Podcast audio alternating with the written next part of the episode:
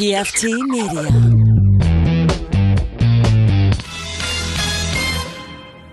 You are now listening to Cinema Crespediso. Chris All the Crespo fun. Radio Show. Everybody likes it. Listen Listen, to to it, shit.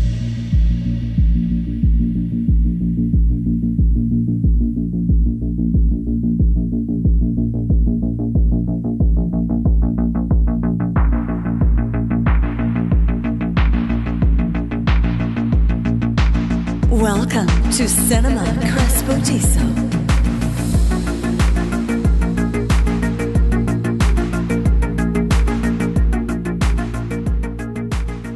Are you good? Mm. Ladies and gentlemen, welcome to episode 406 of Cinema Crespediso. I'm your host, Chris Crespo. I am in the Crespediso studio. It is autumn. It is a crisp, cool 84 degrees outside, balmy. I think it's even raining. No, it's There's- raining. There's no, yeah, there's no windows in this room.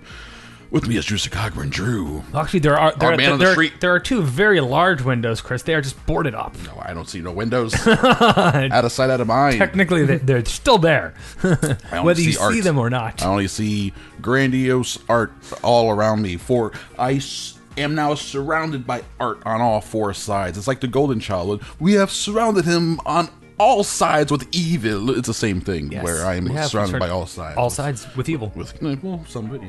there is some problematic culture represented in, in some of these images, which is fine. It's part of the point. We can't hide from who we are and what we do, but we can reflect on it and hopefully grow from it. What am I talking about? I don't know. uh, it's another Super Lemon Haze episode, is what it is. I, I, I'm now anyway. I'm not gonna go there. The uh, we are talking about uh, new movies that came out on Netflix this week. Well, one new movie that came out on Netflix. Really, actually, Drew, I should have asked you. Did you see it? Yes. Okay.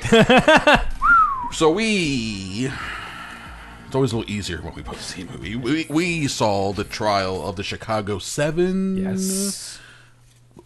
What did you even know about the real life stuff? Any of this? Abby Hoffman, Mayor Daley, Chicago, the, What- what- the DNC the- convention. The only thing I knew of it was I, I didn't know the people's names. I, I knew Sure. I basically knew the broad strokes. I knew that there was a protest. I know that it turned into a riot. I know people went on trial and then were subsequently it was all taken back. okay, yeah, yeah. History spoilers. Yeah. guys, we're, gonna- we're gonna do we're gonna have history spoilers in this History- episode. Yeah, yeah, yeah, yeah. So I, like I said, I knew, I, I knew the broad strokes, and Okay. Hmm. I, and I, and I knew it was basically uh, Nixon in the hard right with his l- Nixon. law and order stance, Nixonian really politics. flexing those muscles. the beginning of that. Yes. Something we see a lot happening now with uh, Bill Barr and the DOJ. Uh, I can see why Sorkin felt like it was a good time to be telling this movie. Uh, yeah, if- for one single line in the entire movie that really rang true. I mean that that. About the government having contempt for. Well, no, that Bill one that, felt good to that me. Bill Barr needs to be like sat down and told that the Attorney General is not the, the, the Mm-hmm. Oh, President yeah. of the United States is not a client of the Attorney General. And then I was like, so. Who is? it? Is it the Constitution? Is it some sort of vague thing, or is it the government itself, or the Te- people? Technically, it's the people. It's the people. Yes, we the people. Yes, we are the people. We are we. When it, when it says the United States of America versus, Yeah. the United States of America is us. It's us. That is you. That's true. That is me. That's That is true. Uh, anyone who paid taxes. Unless it's versus us. well, in which case, it's still our tax dollars going against us. Ooh, that's the way it works. That stings. Yeah. Uh-huh. That stings me in the old wallet bee hole. Uh, well, I don't even think I. I from what I knew. So that, that's They don't- and, and that's all. I, I didn't know the reasons. like, why- did, did you know Mayor Daley? didn't know any of the political stuff behind it. You didn't know that it was did, a Mm. Democratic convention. didn't know it was Democratic convention. Didn't know that the the majority of you know. I didn't know anything about the judge. I didn't know Yeah, nothing about. anything. The, I knew nothing about the s- specifics I, of the I trial. didn't. I didn't know that you know it was all politically motivated. I just Oh, know sure. that these people were you know quote unquote found guilty, and then people came to realize that they weren't. Mm-hmm. I never even. for whatever reason. I knew nothing about the trial and all that stuff. Like vaguely aware of Hoffman that there was a tr- so vaguely aware. I wasn't taught that in school. You know, it was, I had a nice Christian upbringing Hmm. Well, that you know, stayed exactly. away from Yeah. Mm-hmm. the, the scary politics of our world and, and our culture. I but from reading Hunter S. Thompson, uh, he as Oh, a reporter was at the DNC. He was at he covered that protest. So uh, it's written about in Fear and Loathing on the Campaign Trail 72. Mm-hmm. He writes about being at the 68 DNC and seeing the the uh, cops billy clubbing people and, and all this shit and all the all the, the craziness. So I knew f- through then y- you got to consider that then through the lens of Hunter S. Thompson, I knew about quote Daley and his thugs and all the that had happened at the Democratic National Convention. I didn't really understand the whole. It, it's that there was a really protesting against Hubert Humphrey's nomination. It's sort of like if a bunch of Bernie Bros showed up at the DNC this year. Uh, where was the DNC supposed to be at this year? I forgot. Not the because because the, the conventions got all fucked Wasn't up it- this year. They're all was- virtual. I think it was one of the Carolinas. That was the RNC. Oh, well, the that makes RNC was sense. well. Anyway, so like imagine that. Yeah, makes so, perfect sense. Right. So then like a bunch of Bernie Bros descend. So then the local like Democratic mayor has his cops like uh, show up and beat everyone up, and, and it looks like Portland. Mm-hmm. Uh, yeah, I can see why this movie uh, felt relevant to the people making. it. Like we should probably tell this story right now. Yeah, Even- well, I mean, even though it's, what sixty we, years old. We are 50 years we are once again repeating history, Chris, because we obviously didn't learn the first time. Old. First time, and depending on the outcome here of a, of a certain election, May not may not learn the second time either. I mean, fool May- me fool me once, shame on you. I mean, shame Yeah. on you, Chris. Fool- Fool me twice, ah, fucking hell. maybe a whole new trial, a whole new trial, a whole new Chicago Seven. We'll see. okay, star-studded cast for the most part. Pretty- A lot, a lot of great people doing all sorts of accents. Yes, most most most of them doing accent work, and you know some of it's better accent work than I've seen them do. Sure. Um, the most noticeable one's Cohen, Sasha Baron Cohen doing Abby Hoffman's Boston accent. Mm-hmm. Uh, Pock the- Pock the cat, have Pocket- yard. a little, yeah, a little. Uh, Yeah, he- he- parody-ish, he went there. little satire-ish. It could- he could have just a wee bit.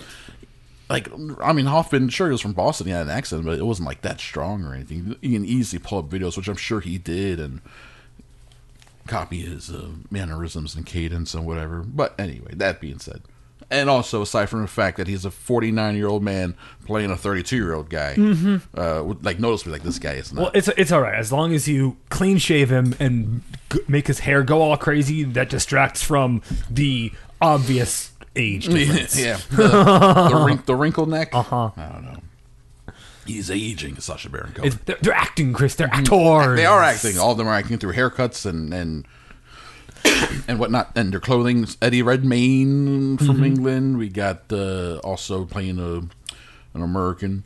Uh, Ma- Mark Rylance. A Brit. Is he, yeah, is he English or Oh, Yes, he is. Irish? Uh, he, he's, He's one of from them. the UK. One of them. Definitely. Jeremy Strong as well. Uh, is he? Yeah. See, there we go. I was like, where is this guy? This guy's familiar. This goddamn uh, a lot of lot of very familiar actors. Uh, just, Oh no, he's from Boston. Never mind. Oh, there you go. Joseph No, Gordon-Levitt. he, but he did. He was doing accent. I mean, he had a really bad accent in that Guy Ritchie movie that we just saw him in. uh, the gentleman. Mm-hmm. There we go. But he's he's really good. He's one of the leads in uh, Secession. Okay. That's where that's where I first noticed him. okay. There you go. So Uh, b- b- b- b- Yahya Abdul Mateen the second. correct. Bobby Seal, probably one of my favorite parts of the movie is for sure the the Bobby Seal stuff, the Black Panther stuff. Not much of it in the movie, but I guess the story itself sort of dictates that it would then Yeah. stop being a part. There's a weird thing where they bend. I did a little bit of reading about the the trial and how they did sort of bend some things where he's like, they're outside calling the trial the Chicago Seven. I'm the, I'm an eighth person. I'm not even part of this man. Trying to emphasize how he's not part of it. Yeah. Uh, but it was initially the, the trial of Chicago Eight. Yeah, I'm And- sure. And then when his part got severed, then they changed it to Chicago Seven and became our tri- anyway. And there's several already versions of this like trial being told in, in movie form, uh, with some interesting cast themselves. Uh, it's fun looking back and seeing who's cast as who. Oh, that's Mm-hmm. the analog there. Uh, Frank Langella, fucking Skeletor, Fuck yeah. as the judge, Yeah. Judge Hoffman, The- the old senile relation. racist judge. Yes, old senile racist judge is like no one's ever called me racist. Well, He is uh, pretty great. you literally just bound and gagged a black man in court. So Hey, um, you know, he would, he would, if he would just listen, uh, just listen to the state apparatus, then he'd still be here. Uh, the uh, how old is Langella? He's got to be pushing 85, 90 years old. Out. Uh, he is 82. He was born in 1930. He was actually born on January 1st, 1938. Wow, New Year's baby. Look at that. He is great in this. Yeah. Everyone's very, very good. It's all, and the, the best parts are probably the. Well, so here's the thing: the best parts are probably the courtroom stuff. Yeah, well, it's because it's the best parts of it are a lot of the talkie talk because Uh, right. it's written by Aaron It's- Sorkin. it's Sorkin. Mm-hmm. It is such an Aaron Sorkin movie. Yes. So much though that he directed it.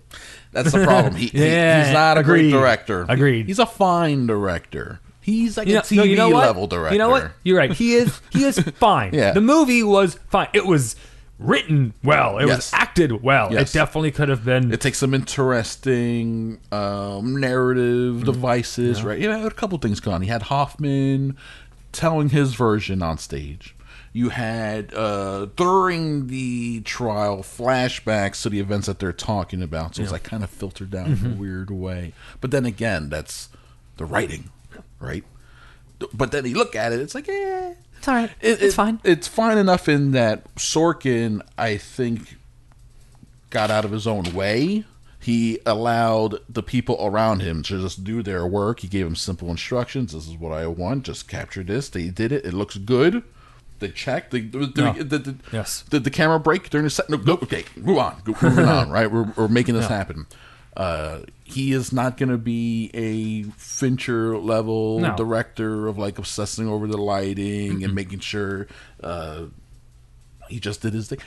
This is only the second movie he's directed, I think. think so. Right, Molly's Game, Yeah. which I haven't even seen. Have you seen? You saw Molly's did. Game, right? How was it? it was, Chris, it was fine. Overall, fine. How was the writing, like story, or was it the type of thing where the directing kind of held it back, or are you just not that into the story? Uh, well, I think I mean the, the writing was fine. Mm. The story itself was a little lame. okay, I don't think there was enough. not, not enough there to There, justify. there wasn't it. enough tension there to Interesting. justify it. The opposite of this. Yeah. because this had a lot. Lo- No, plenty of tension. Right. Yeah, the, the other one it was just it was the story was a little bland, Mm-hmm. but o- overall, I mean, the movie looked fine. Sure. Mm-hmm. Like it was a a movie. exactly. It was a movie to be put in theaters. it hit both of those marks. Fine. Okay, but nothing to be like. No. I can't wait for the next Aaron Sorkin. should it win directed another movie. should it win any awards no Did- Yeah. d- should people let aaron sorkin keep writing Yes. Mm-hmm. should should he keep directing yeah You should direct a TV. You should direct a TV show. like i said The thing with Eh. whatever. TV is that TV gets you reps. you know seriously makes if you he work a would lot. if, if he would t- if he were to direct like a long form television show you know like one of these hour long hbo things Limited series. yeah i'd be totally okay with that yeah, give him an eight-hour That's good limited enough. series. That, Yeah. that- that's that's And- the thing. and- and Streaming hell, has that and- purview. Mm-hmm. And, and this movie, like, I mean, it's written well enough to be shown in theaters. Yes. but I don't think as a entertainment experience, it's good enough would it to have be shown just- in theaters. would it have justified it? T- two-hour movie, so not necessarily short.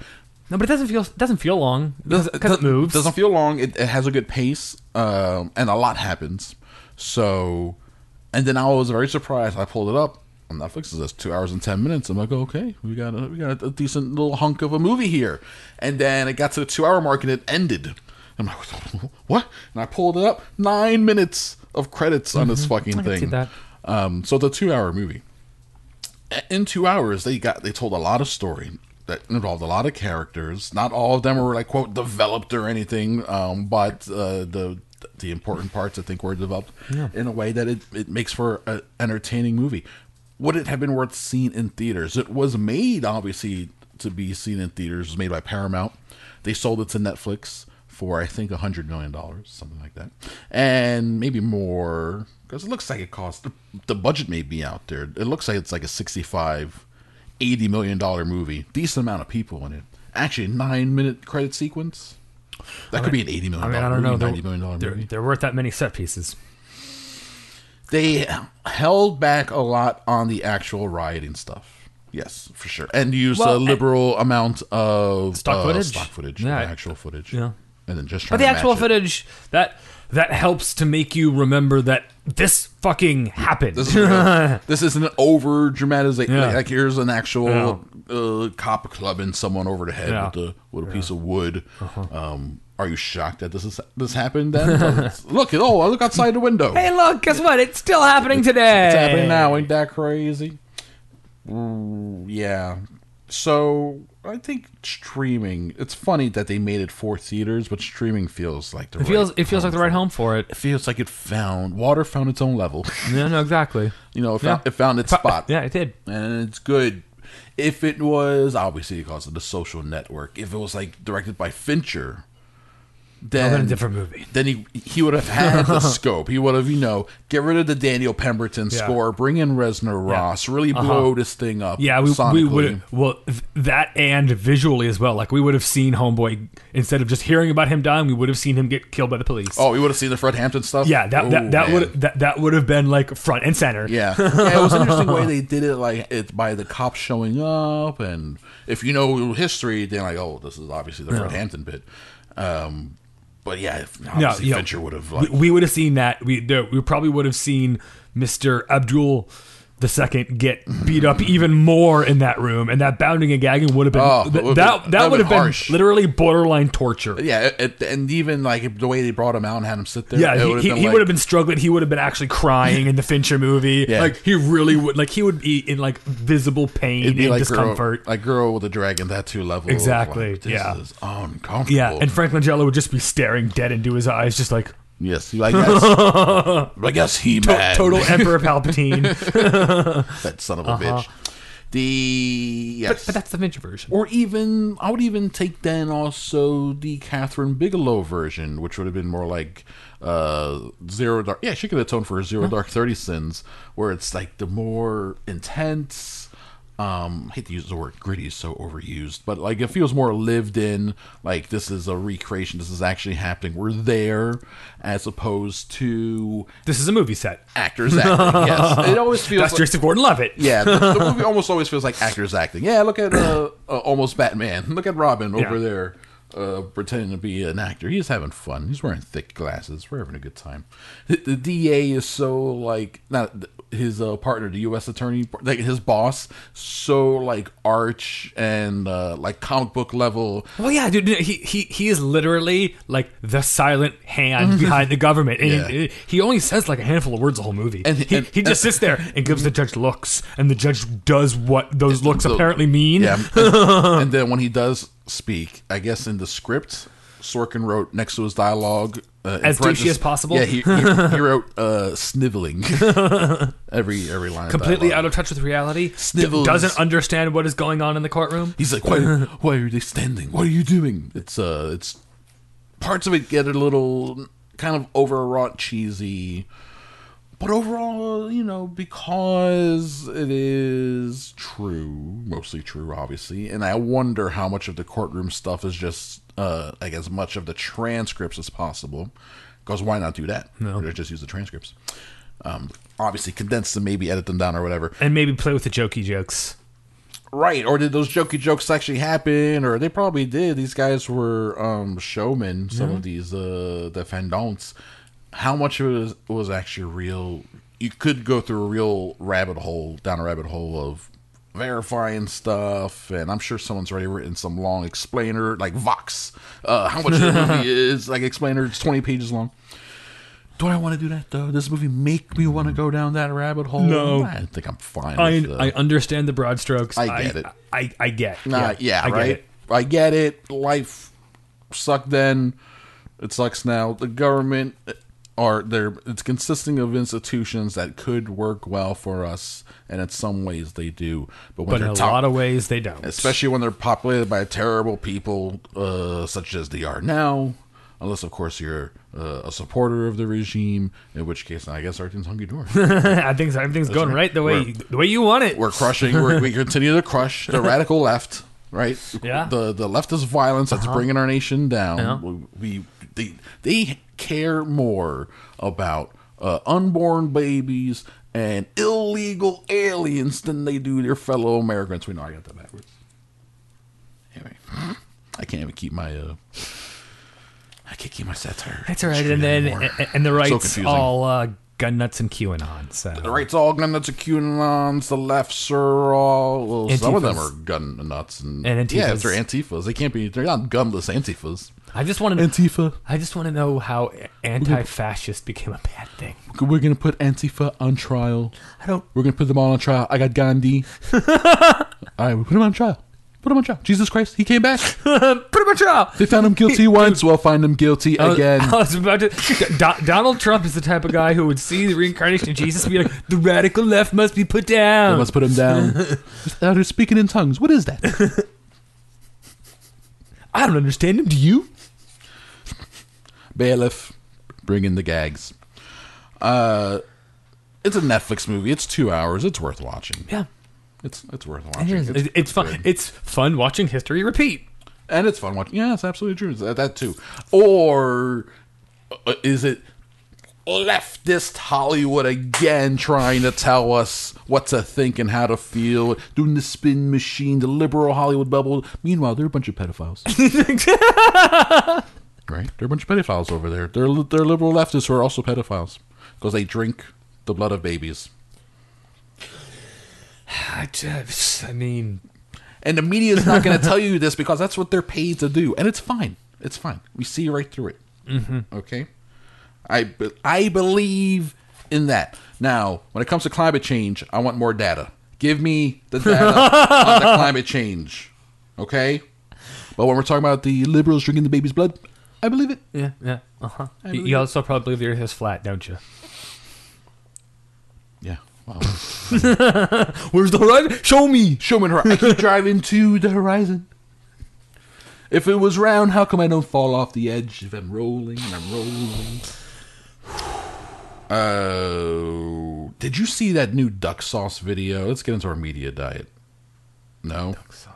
All right, I'll, uh, I'm gonna write this. Oh wait, I think you showed. I think you sent me a link, or you posted something on Facebook. I posted something on Facebook. I may have also. I was like, I need to think send I- this to Drew. I think I watched a couple minutes of it and was like, I'm not sure if I understand what's going on here. pull it up, but uh, we'll watch watch it on the break, uh, so you can give people your opinion. This duck sauce video is one of the greatest music videos of all time, and it's uh, I mean, it, lo- it, lo- it looks like it's uh, it looks like the planning process for making an actual video. Yes. Yes. And then it goes places.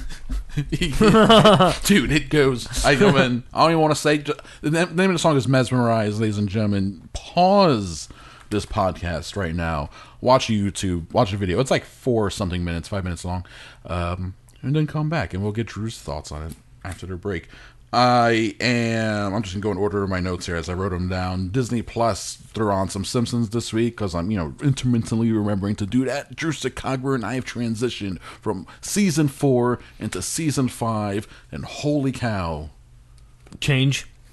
Not necessarily change. It's but it's just like classic episode, classic episode. Cla- it's so so, so the, the, the, this is one of this is like the start of the high point. So I, the, I the- am like in the sweet spot. the, the golden episodes, the ones Yeah. that go on in perpetuity, the ones where it's just like fucking this episode again. I mean, it's good, but Jesus Christ, even then, I was like, yes, I will watch Gabbo. I will watch the Gabbo episode. Like, so I'm enjoying the hot. um, Gabbo was actually the end of season four, and yeah, I'm just like, man, these are good. These are all so good. Super enjoying them, and I'm watching those on Disney Plus season five. There's a show on Netflix I watched almost every episode, six out of seven, five out of six. Got kind of tired, went to bed. High score. Uh, oh, the story video games. Yes. I, I've seen it on there. It's on my list. I just haven't. pretty good. Pretty good stuff. It's enjoyable. For the most part, I lived through it. You- So yeah, yeah, so that's what makes some of it eh, right interesting in that the way they split it up. It's a limited series. Uh, episode one is about all the arcade stuff and tells that old story about the arcade boom. And the most interesting part about it is how it gets from they talk to the guy who started Atari and they talk to the guy who developed ET. And he, I don't know if he told the story elsewhere, but he tells real quick, pretty quickly, Yeah, the, the, the reportedly the worst game ever made. probably worst game ever made. He, well, he talks about why it happened. He's like, well, I just came off a game that took uh, eight months to produce. Typically, it took six to eight months to make a game. They hit me up July 31st and asked for a game by September 1st. That sounds about right. And, uh, and, and I was like, I can do it. Spent five weeks uh, writing it. Gave it to Spielberg. I He mean- game tested, it, gave it the thumbs up. They put it out to market. I and mean, then for the, the, rest the, is history. fact that the, that that game even got made in Right. five weeks is Right. a fucking miracle. And, and, and from the time he turned it in to the time it came out, he was just like, I, I did it. like victory. And then it came out. Defeat. Um, it was interesting hearing from him, the culture of Atari, hearing about all that stuff. And that first episode was pretty good. Second one's about Nintendo. Uh, So that's a lot of fun, and that straight up an hour or forty-five minutes really of just uh, Nintendo dominating in the '80s, the Nintendo of America, and how all that developed. Nintendo Power Magazine that was a f- little fascinating how they got into. and then the the slow decline.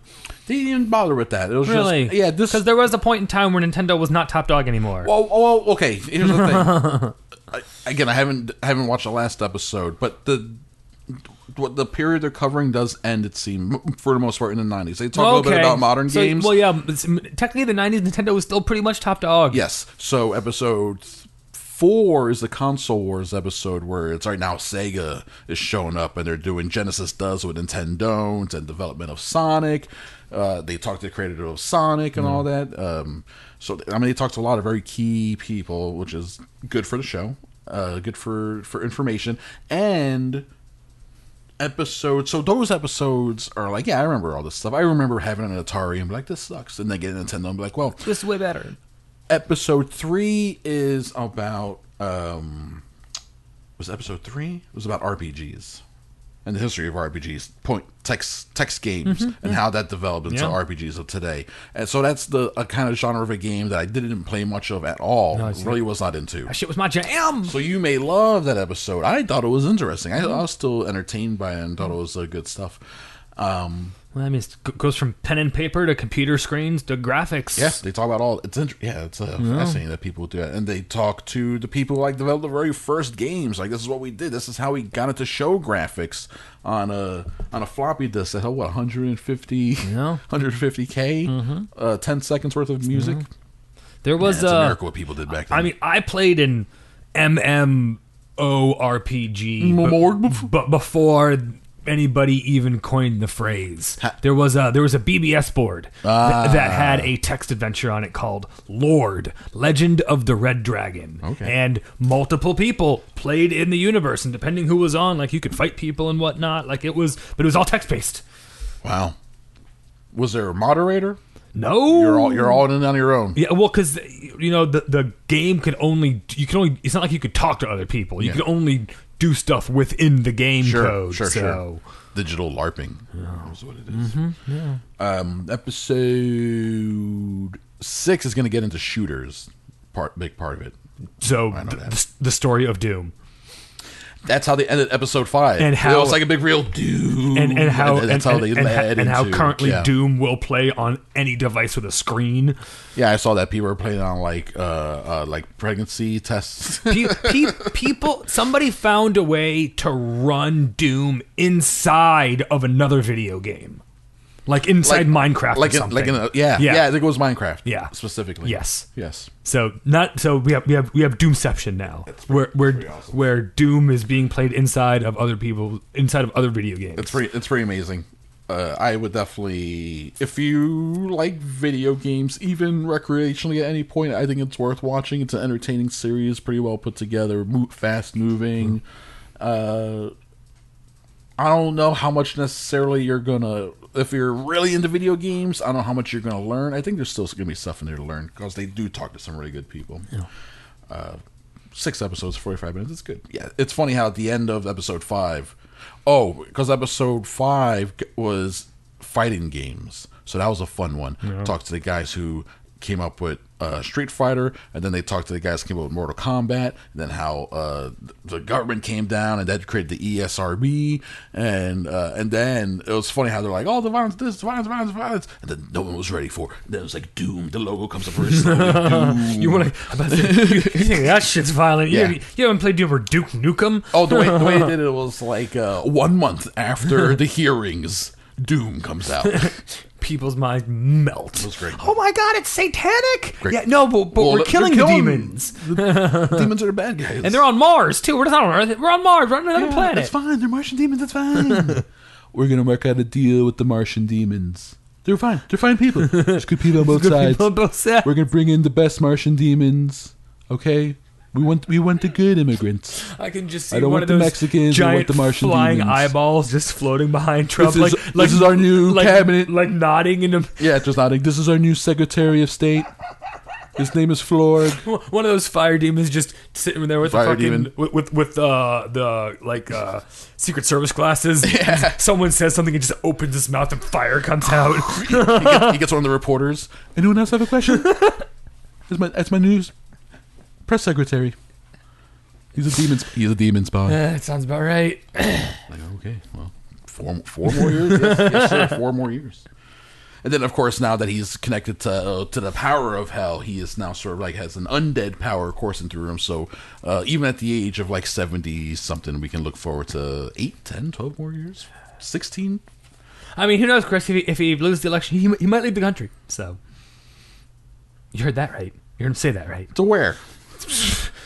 I did see him tweet once. He's uh, he straight up no. He said at Yeah. one of the rallies I'll that leave, if, he'll if, leave. if he leaves, he might have to leave the country. And you know what? Oh, He- because, uh, he's right because he might be fucking screwed. Plus, he may be prosecuted. I'll go to Russia. The he would, too. Actually, that's the only place he could go, or Belarus. The um, what was I going to say? Yeah, it doesn't matter. Rewatch the people under the stairs. That's available. that's a that's a good segue. Rewatch that. That's on Sling TV. It- it- Technically, it's on AMC. There's like an AMC Plus. I didn't. app. I didn't know you were a slinger. on Slinger. I've been singing for a while, man. You know me. I've been slinging. like that. That, that was a, that was a sling flop. That, that was a wet one. The uh, Sling has AMC. Uh, apparently, there's also an AMC Plus app. I don't know how that I, works. I had. I heard. Uh, I think, you may, I think you may have to have cable. Oh yeah, there's on, on- also on Hulu, I saw an ad for AMC. Like, you can only watch this show on AMC, whatever. And I'm like, seriously, guys, like you're not as good as it used to be. yeah, that's the thing. Yeah, they're not. They, they had their you, heyday. you used to have me. I used to be there. Not anymore. they had their uh, Mad Men, Breaking Bad heyday. Guys, it's been a while. and even the beginning of Hell on Wheels was good. It was. oh yeah, sure. How long Wheels is going on at that same time? Sure. The ending of Hell on Wheels not so much, but the In- beginning was good. Into the Badlands has its fans, but then everyone you forget about the, that low winter sun. what? Aha! Remember the Mark Strong show where there were cops investigating the murder that they committed? No. I watched the pilot. I was like, "This is not good, not good, that, that good, not good to TV." And everyone agreed. The show got canceled after one season. Decent premise though. The, the body washes up. Some cops are called in. No, first the cops kill the guy. yeah. And then I watched something. Oh, we have to investigate our, ourselves. Yeah, and they're like, "We're putting you in charge of the investigation." It's like, "Fine, we'll take care of it." That's Mark Strong. We will not find the real killers because 'Cause it's us. Well, fuck. And then Mark Strong's the other thing, where it's an English guy Mm-hmm. doing the American accent, so he sounds like, "Ooh, sound a little like house a bit here. Um, People Under the Stairs is a fun Wes Craven film from '91, I think. For people who don't know, Vin Rames has a small part in it. The uh, Everett McGill was also in it.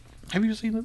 It's uh, it's I mean, one where the when I was I haven't seen it. I don't think like as It- like yeah, it's a something that- cognizant adult. I feel like it's something that was on TV It a lot was. in the '90s, uh, and then it's kind of fallen out of the conversation for whatever reason. But it's like a fun, wild, wacky movie. And then, of course, since it's Wes Craven, he likes throwing some. You know, it's like I'm making horror, but I'm also trying to s- have some sort of a point. So it throws in a little bit of. Um, Sort of race related wealth inequality with the bad people being uh, slumlords, and uh, the whole reason these people are breaking into their house to begin with is because they're like, these, they're they're foreclosed on their house and they're kicking us out uh, but it's about these it's these age old break into a house that you shouldn't and they're getting caught inside there Exactly. You break into a house and now you have to find your way out yeah. because you broke into the Oh, wrong, the wrong house. wrong house uh, but this one's got jokes too so it's good for the kids i definitely recommend watching it with kids people under the stairs i mean the lead character's a kid so that's probably why i was on tv all the time the kids will like this shit um and uh, yeah it's about it for my media diet this week Drew, what do you got Uh, the Vow, episode eight. I was wrong. Uh, the Vow is one episode behind Lovecraft Country. Okay. But- Because they just did episode nine, which I did not watch. But I'm j- I'm actually really. I just heard that the Vow is going to get a season two. Maybe So- So this is does I the, if you're in episode eight by this point, have they gotten into any of the arrests or trials or stuff like that? No, maybe that'll be season two. Yeah, because this guy's gonna be Well, yeah, um, 'cause he- sentenced in a few weeks here. Yeah. No, he he was already sentenced. Was he the Yeah. guy the the sex trafficking? Raniere? Yeah, the human Yeah, trafficking yeah, guy. yeah. I thought that was happening in a couple weeks here. No, he's been Or a week. sentenced uh, a couple weeks ago. The Seagram's heiress that was pump- giving him all the money. Yeah. She just got convicted, and she, A- Allison Mack, I'm pretty sure it's her trial that's coming up, Oh, our trials or, coming. or up. maybe her Okay. sentencing, Okay. or whatever. So Be- it's, it's because all- she was there's a lot of staggering of people. yes, So then maybe yes, the second season could be about trial stuff, fallout, all that, finding uh, people who left and things like that. Who knows? I was just listening to an gonna episode be of season two, um, season two. I was just listening to an episode of a mediocre time with Tom and Dan, and apparently a BDM, one of their subscribers, was part of the Nexium cult and uh, called in and gave him like a 30, 40 minute lowdown. On a lot of the that shit. weird Yeah, nonsense. on how out, uh, she was she was the girlfriend of the director guy. What's his name? Um, the guy. The what the bleep do we Oh, know? yeah, yeah, yeah. She, they were dating at the time, so that's why she got recruited too because it was like a package Yeah. deal. And then once they broke up, they were like, "Yeah, we got no use for you anymore." But it's some interesting fucking shit. sure. She left right before the branding, apparently. smart. Yeah. Well, she, it's not like she knew it was branding, but yeah, yeah, smart. yeah, it's crazy, right? She could Yeah. have been branded. And then I guess somehow she just put out a book Okay. about it called Scarred. I mean, I'm sure. I mean, it's hot, the hot shit, new hot shit right now. So well, everyone's yeah, it's- fucking It's- it's- making I that mean, cash grab. When was the last time we had a good cult? Uh, the Hell Bop? Yeah, And pretty even, much. Even then, we didn't know about them. Heaven's Gate, we didn't know about them. no, we can tell them they afterwards. died. Yeah. Uh-huh. They did. What are they going to tell us now? We can get that much juice out of this. That was 94 ish, 92 ish. And that was right around the same time as David Koresh. Wasn't he like 92 ish? Mm-hmm. Branch Davidians? Yeah. Man, we're, yeah, we're all the good cult stuff at. They're just underground. They don't like being, you know. I mean, some of the biggest cults are just right in our faces these days. So Scientology, hello. True. They, they own Clearwater Beach. So Cults don't exist anymore, trust me. Mm-hmm. Uh, okay. By the way, I'm going to retweet some But- QAnon stuff. By the way, I don't know what QAnon is. Retweet, retweet, retweet. Uh, okay, the vow ep eight, good stuff. uh, Lovecraft Country episode nine. Okay, so I uh, am holding it because ten is tonight, Mm-hmm. so I was, I'm gonna do A twofer. a, I'm gonna do a twofer. I don't, I don't want to. Uh, I can wait, but now I don't have to wait anymore because like another now it, It's only just a few hours away, Chris. it, it's here. Uh, are you keyed up? Are you ready for I this, am, yeah, the yeah. season finale? Yeah, yeah. I'm interested They- to see they- how it all how it all They goes. queued it up nicely for you. And the penultimate penultimate episodes are Yeah. usually pretty wild. yeah, yeah. yeah, it was fun. It was Are, wacky. are they starting to bring things together? Because it has been a lot of episodes of like, here's the Hippolyta episode, Well, no, that- here's the Rose episode. well, no, exactly. This is kind of along that route ish. starting to wrap things up. Yeah. yeah. I mean, I don't want to give anything away. I mean, I so- mean, you know, a little bit. that So was- that was- e- episode nine's the Tulsa episode. ooh, I was wondering if they were gonna fucking Yeah, no, we, should we ever go there. Yep. Uh huh. I wonder when Watchmen came out where they're like, damn it, Maybe. fuck. Maybe. You know. That's interesting. Uh-huh. all right. So then, is it Michael K. Williams kind of heavy, or, or Uh, his yes ca- and on no. his character? At Well, no, least? yeah, because we're going, Because we're going back. we're going.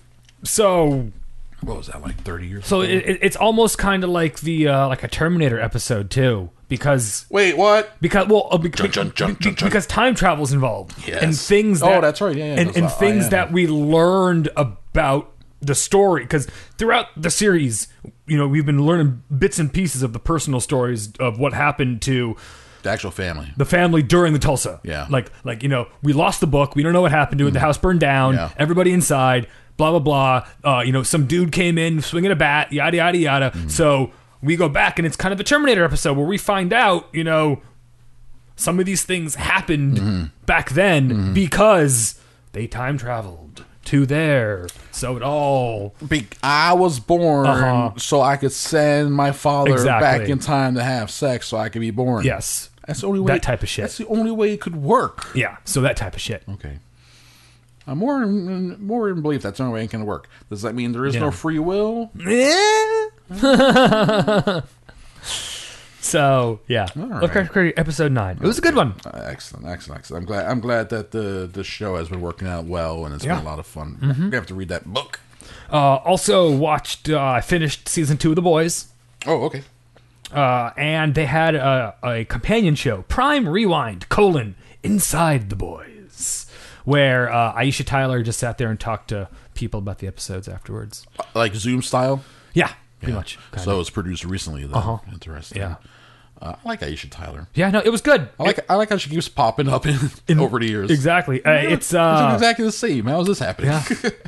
so season two was uh, bigger, badder, and more fucked up than the first season. Yeah. and uh, Is that the tagline? Did you just read the tagline on No. the poster? No, I don't Bigger, think so. badder, more fucked up. but that's what it was. uh, and uh, it, it's uh, you know once again, this is another one of these shows that was made two years ago Mm-hmm. and is eerily relevant, you know, relevant right now. A lot Mm-hmm. of the themes going on in the show that have to deal with power and fascism and the rise of the right, Mm-hmm. yeah. uh, the alt right, social media, things of that nature. It it fucking goes all those places. Well, uh, that's all. Oh, I Just mean. underneath the guise of superheroes. sure it's all thematically like rich material you can get a lot of drama out of, of that stuff Yeah, 'cause they it's got so a- it is so timeless They got a they got a new hero who's named Stormfront. I've, I've, I've seen writings of stormfront this new because these are the type of thing i'm not Yeah. watching the show Yeah. i'm intending to like fucking a thousand other things Mm-hmm. um but I know there's Homelander. I know now Stormfront is coming to like. Uh, Well, it's great 'cause and you- he's like a challenger to Homelander in a Well- way or well, no, something it's- for, it's- for big badass. Uh, or, it's a she in this one. Nice. So in, in this in this version, uh, I guess in the comic books, yes, it was a dude. This Okay. that, the other. Okay. Uh, but uh, yeah, the, some of the imagery that's there, um, because she ends up. We, we find out that Stormfront is a spoiler alert. Uh, she's a uh, she was the first superhero, and she's a fucking Nazi. okay, perfect. uh, Straight up. I like that. Straight up a Nazi. I like that Hasn't because- aged a day since the 40s. because our first comic book superheroes were uh, the Klan Yeah. Uh-huh. in Birth of a Nation. So so she's uh, she's a Nazi and she's racist and she's a fascist. Okay. And Homelander's kind of a fascist. Yeah. So there's some great imagery of them making out and fucking and things of that nature and like she just does some awful thing and then makes out with Homelander and he's literally draped in the American flag. Oh, yeah. That's some That's it. that's some fucking imagery right That's there. what it is right when, there. When you have a Nazi making out with a fascist American, Yes. draped in the flag, I mean that is literally what is pretty much going on in this This- country right this now. is America. So This is America. Doom, doom, doom, doom. exactly.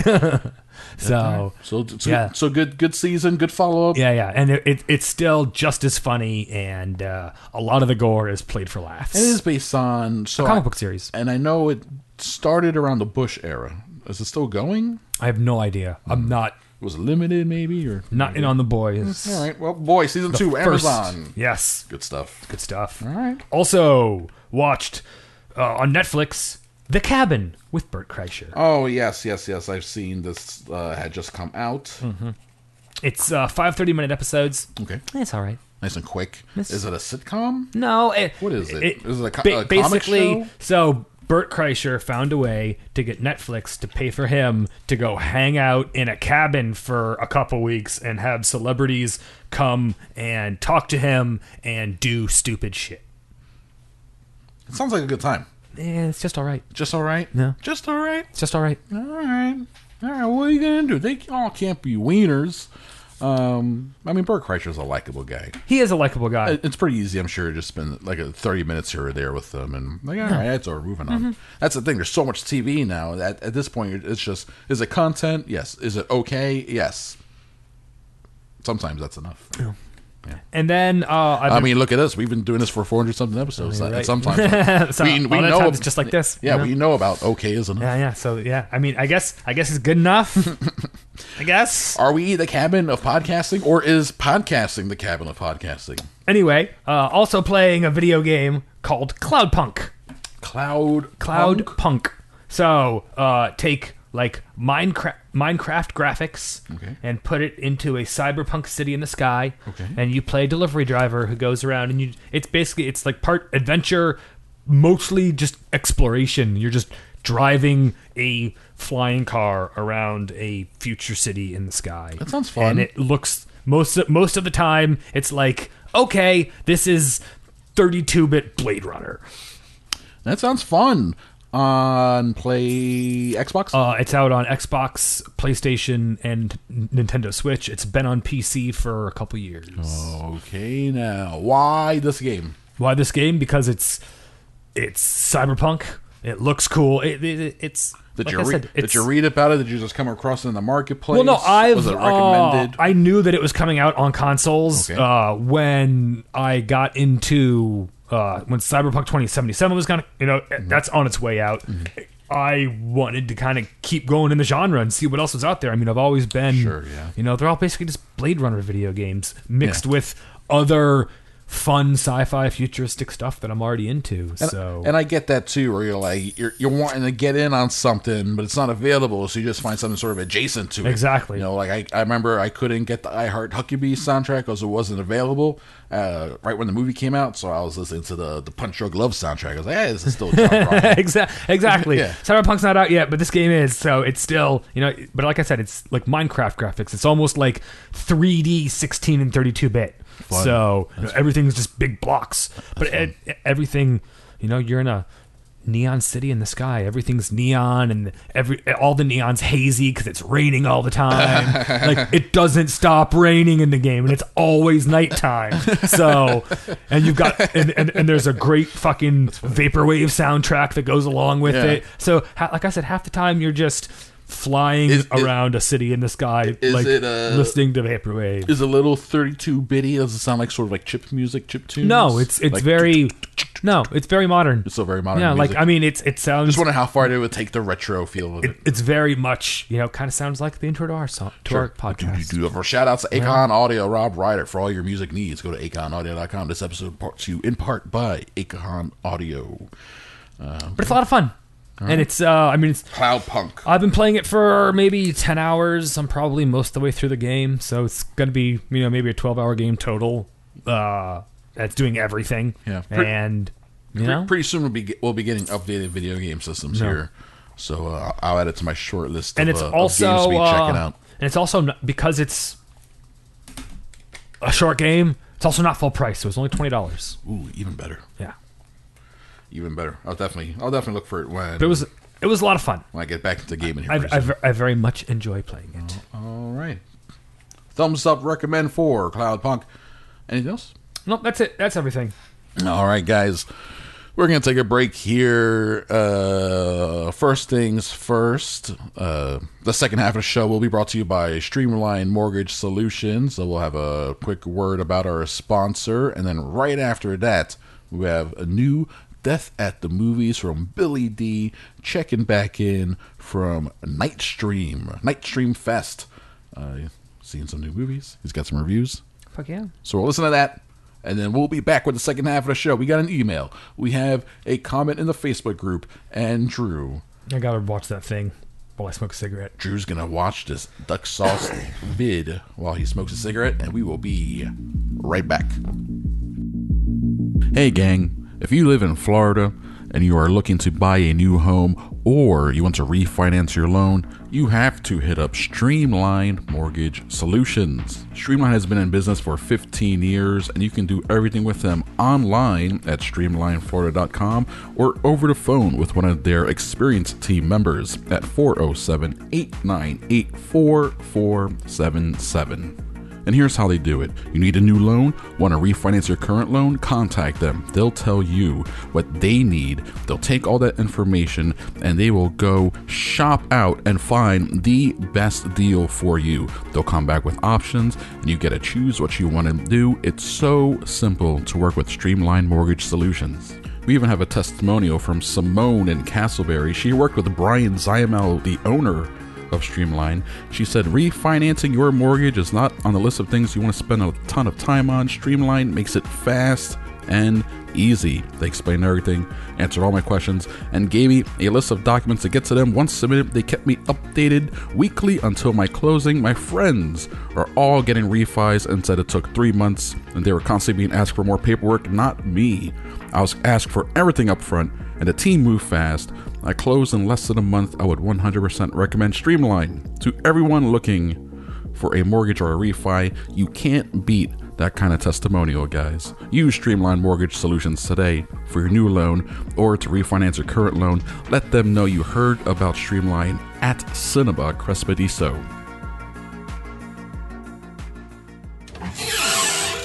Watch a few movies, take a few notes. Billy D's Death at the Movies.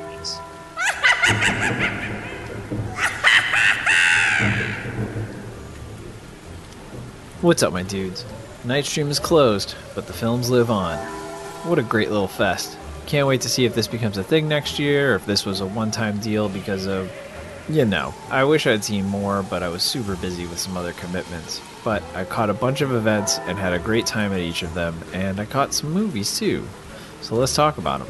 Noah Hutton's Lapsus is a film I missed at Fantasia, but I'm so glad I got a chance to catch it at Night Stream. This is a very cool, very well made and acted, low budget sci fi film about late stage capitalism and the gig economy. Dean Imperial, great fucking name, plays Ray. Ray is a something of a petty crook, getting by until a scam he's been running at the airport gets busted up. His little brother has some sort of generalized fatigue disorder that is spreading called the Omnia, and Ray needs thousands of dollars quick to get his brother the treatment he needs.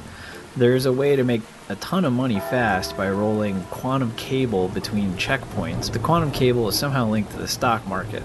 It's all explained in the movie, but Ray needs a medallion, like a cabbie, to roll the cable, but it takes a while to get certified.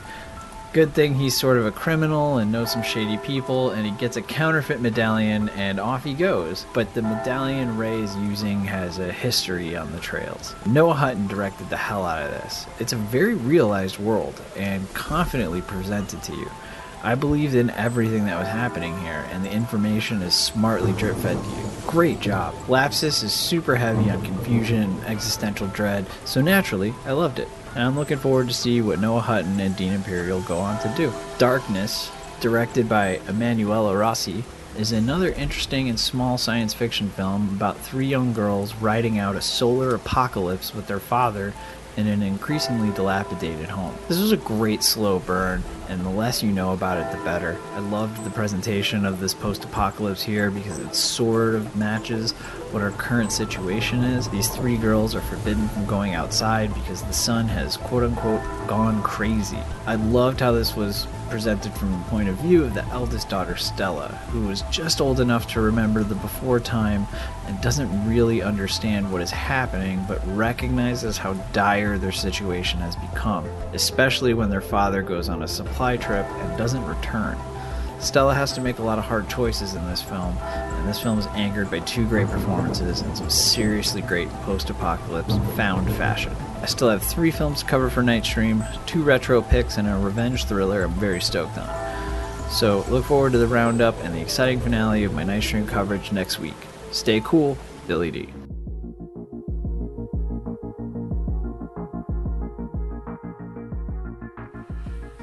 And we are back. Drew Cogburn, how'd you enjoy that duck sauce previs of a music video that I guess is just the video itself, ends up being the video itself? I mean, yeah, yeah, it's exactly what it was. It was- It was a previs, but uh, I mean, A how to making how to make a music video. how to make also. yeah, uh, h- how to preview a music video. Like, we got a great idea for a music video. We're going to use Shutterstock and Getty Images, and we're not going to remove any. Of, we're not going to pay for any of it, so the logos are still going to be on there, and we're going to use some weird game Very- engine to put very in smart.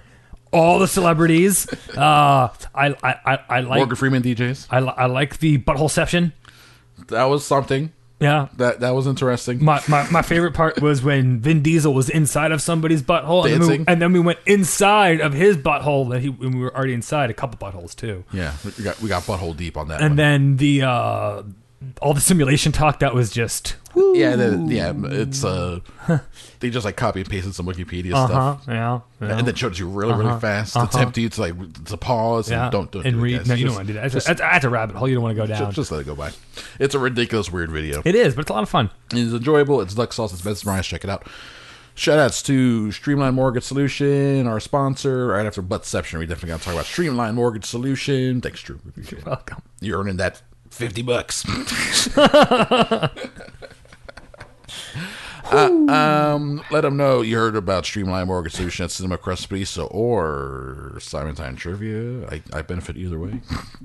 That works. Yeah, Yeah. both those. Actually, most of our PFT shows, a lot of them are sponsoring now. So, uh, and then also Acon Audio, just because I mentioned him earlier. Why not? We we love Rob. Rob is awesome. Yeah, it's great. All right, so what are we going to do? Uh, Patreon.com slash Crespity. So people can sign up for our Patreon, give us uh, a little bit of your monies, and you get a lot of our good works, such as uh, new episodes come out every Friday. Uh, the one that just came out this past Friday was our uh, ooh episode 10 of our 12 episode Sigology series, limited series on the Patriots. Again, relevant. Wow. What a movie. Good men on both sides. I think there's some good men in there. That's actually a S- Steven Yeah. Seagal line. Yeah. Talk about militia. I think some of those boys have some good ideas. But I'm still gonna murder the fuck out of him. I'm just gonna murder the fuck out that one guy who's the head. He's an asshole. He says asshole funny. He's an asshole. Um, so we have new episodes every Friday. Check out patreon.com slash crespity. So you can email us cinema crespity at gmail.com and we will read it on the show just like this. This is from Gabe. What's up, Gabe? What up, show? Oh, he did it back. Halfway through October, and I haven't watched shit for Halloween. Hmm. It's my favorite time of the year, and I just haven't been that festive yet. Ah, Yeah. Still working on my Hundo too, but I should be able to complete it fairly easily. Nice. Anyways, what has been your most memorable Halloween costume based on movie or TV? Uh, I dressed as Wayne Campbell, uh, fifth grade. Okay. And um, What, was it a good one? a good Wayne? Yeah. I mean, did you look the part? I was a little fat Wayne. yeah, it's a fat little Wayne. I was a little Wayne, and my my friend Kyle was Garth. Wait, you were Little Wayne? I was not. I was not a little Wayne. I was a little Wayne. Okay. okay, just wanted to clarify that. I had a, I had a like a black like cheap ass trucker hat that did not say Wayne's World on it. I put on a wig, black t shirt, jeans, cheap as fuck costume. But then when he had me standing next to my friend who had on a blonde wig and flannel shirt and eyeglasses, Wayne's World. Mm-hmm. And and this is like 1992, so uh, relevant. Yeah. It was actually on TV at the time. I remember when I was a kid, I did, uh, I was Terminator one year. How'd you pull that one off? Uh, Glasses? So well, no, they had uh, they had this thing where it was like a like a Phantom of the Opera face mask, but it was Ah, yeah. but it was the uh, it The was robot, the skull. yeah. yeah, yeah. So you put that on and put some fake skin around it, and it stuck on. But the cool part about it, which ended up being the worst part of the whole thing, Mm-hmm. Yeah. was it had like uh, an LED in there. For the glowing eye. Wow. The problem was this was the uh, early 90s. Yeah. So it was not an LED, but it was a tiny red light bulb that you had sticking right next to your eye. That was just like It- burning your. it- yeah, it was just even even if your eye was closed or if it was like you couldn't open your eye in there because it would probably scratch the cornea on all the fucking wiring. Yeah. like there was foam in there, but it didn't. it wasn't protecting nothing. No, no, no. So you had to sit there with one eye closed, and then you had this, this bright red dot there the whole time. You're probably blowing out all your rods and cones, I mean, man. maybe, perhaps. But this was the '90s, man. We didn't know any better. You're just having a good time. I was I was a kid with a mask. you were you were a T eight hundred. Mm. It was fun. That is fun. That's a good one. So you were a Terminator. I was a Wayne Campbell. we were fun kids. Uh, Thanks, Gabe. I know I've been slow on horror movies too. That's why I watch people under the stairs. Also, every year has a pedestal. Oh, is this more email? Uh huh. I thought it was over. No, we got more. Oh, you were you were just like settling Yeah. back, like this is done. I'm No. done with my episode. Nope. I'm going home. Also, every year has a pedestal costume that you ki- that kind of defines the year in media. So I'm thinking Joker after Dark Knight came out slash Gorgon after Stranger Things debut. So what defines 2020, Chris? uh, that red ball coronavirus thing we keep seeing all year. Oh, Some- someone's gonna walk around like a giant coronavirus. Yeah. I mean, I could see what the a lot protein of spikes? I could see a lot of people dressing up as like doctors and nurses and being able to wear a mask because it's part of the fucking costume. there you go. Masked costumes are going to be big in 2020. Expect lots of Sub Zeros, lots of Scorpions, some of Morton Joes. Uh, what else we looking at? Um, who else got the next Miss Arcade or Wash and Brains? Yes, I'm Oh, here. I mean, if I'm they- if- here if- to if- collect your candy, Gotham. if they want to go full out, they can do um, uh, Bruce Willis in Twelve Monkeys as he's doing the time travel. Oh, my that, goodness. That weird plastic suit thing. Yeah, it's true. Yeah, yeah. Anything that has a crazy suit, you can a full body suit. You can do. You can do Jake Gyllenhaal Bubble Boy costume. Uh, that's the best costume. Some sort of bubble. Obviously, makes driving difficult. We can just get an Uber. Uber driver will appreciate that you're in a bubble. No. That that way you, d- you don't throw up all over the car too. You just throw up in your bubble. That too. Oh man, should we just live in a bubble society? I feel like that's better. That'd be better for all of us if we just bubble up. Fuck masking up. Bubble up. That's yeah, cinema crispy. So tip of the week. Bubble up, bitches. And la- one last part of the email, Chris. Oh, there's more email? I- All right. Thanks, Gabe. I saw the dog face guy, Cranberry Fleetwood Mac. has his own costume he's putting out, and Oh, yeah, I that think that's a pretty good one. That guy, yeah. That man, I guess that's a good timing to have uh, some sort of viral video blow up right around Halloween. You can capitalize on that. Uh, you can s- that guy could sell like a uh, a, sh- a bald cap with a feather tattoo on the side because they got Mm-hmm. that Native American feather eagle thing going on.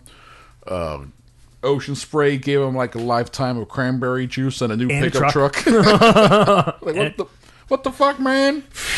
You, you- you never know, Chris. And now you got all these people out there like doing their own rip-off videos. That's The- I don't mind the guy. It's, Uh, yeah. it's all all the people after him. Like Yeah. fuck Yeah.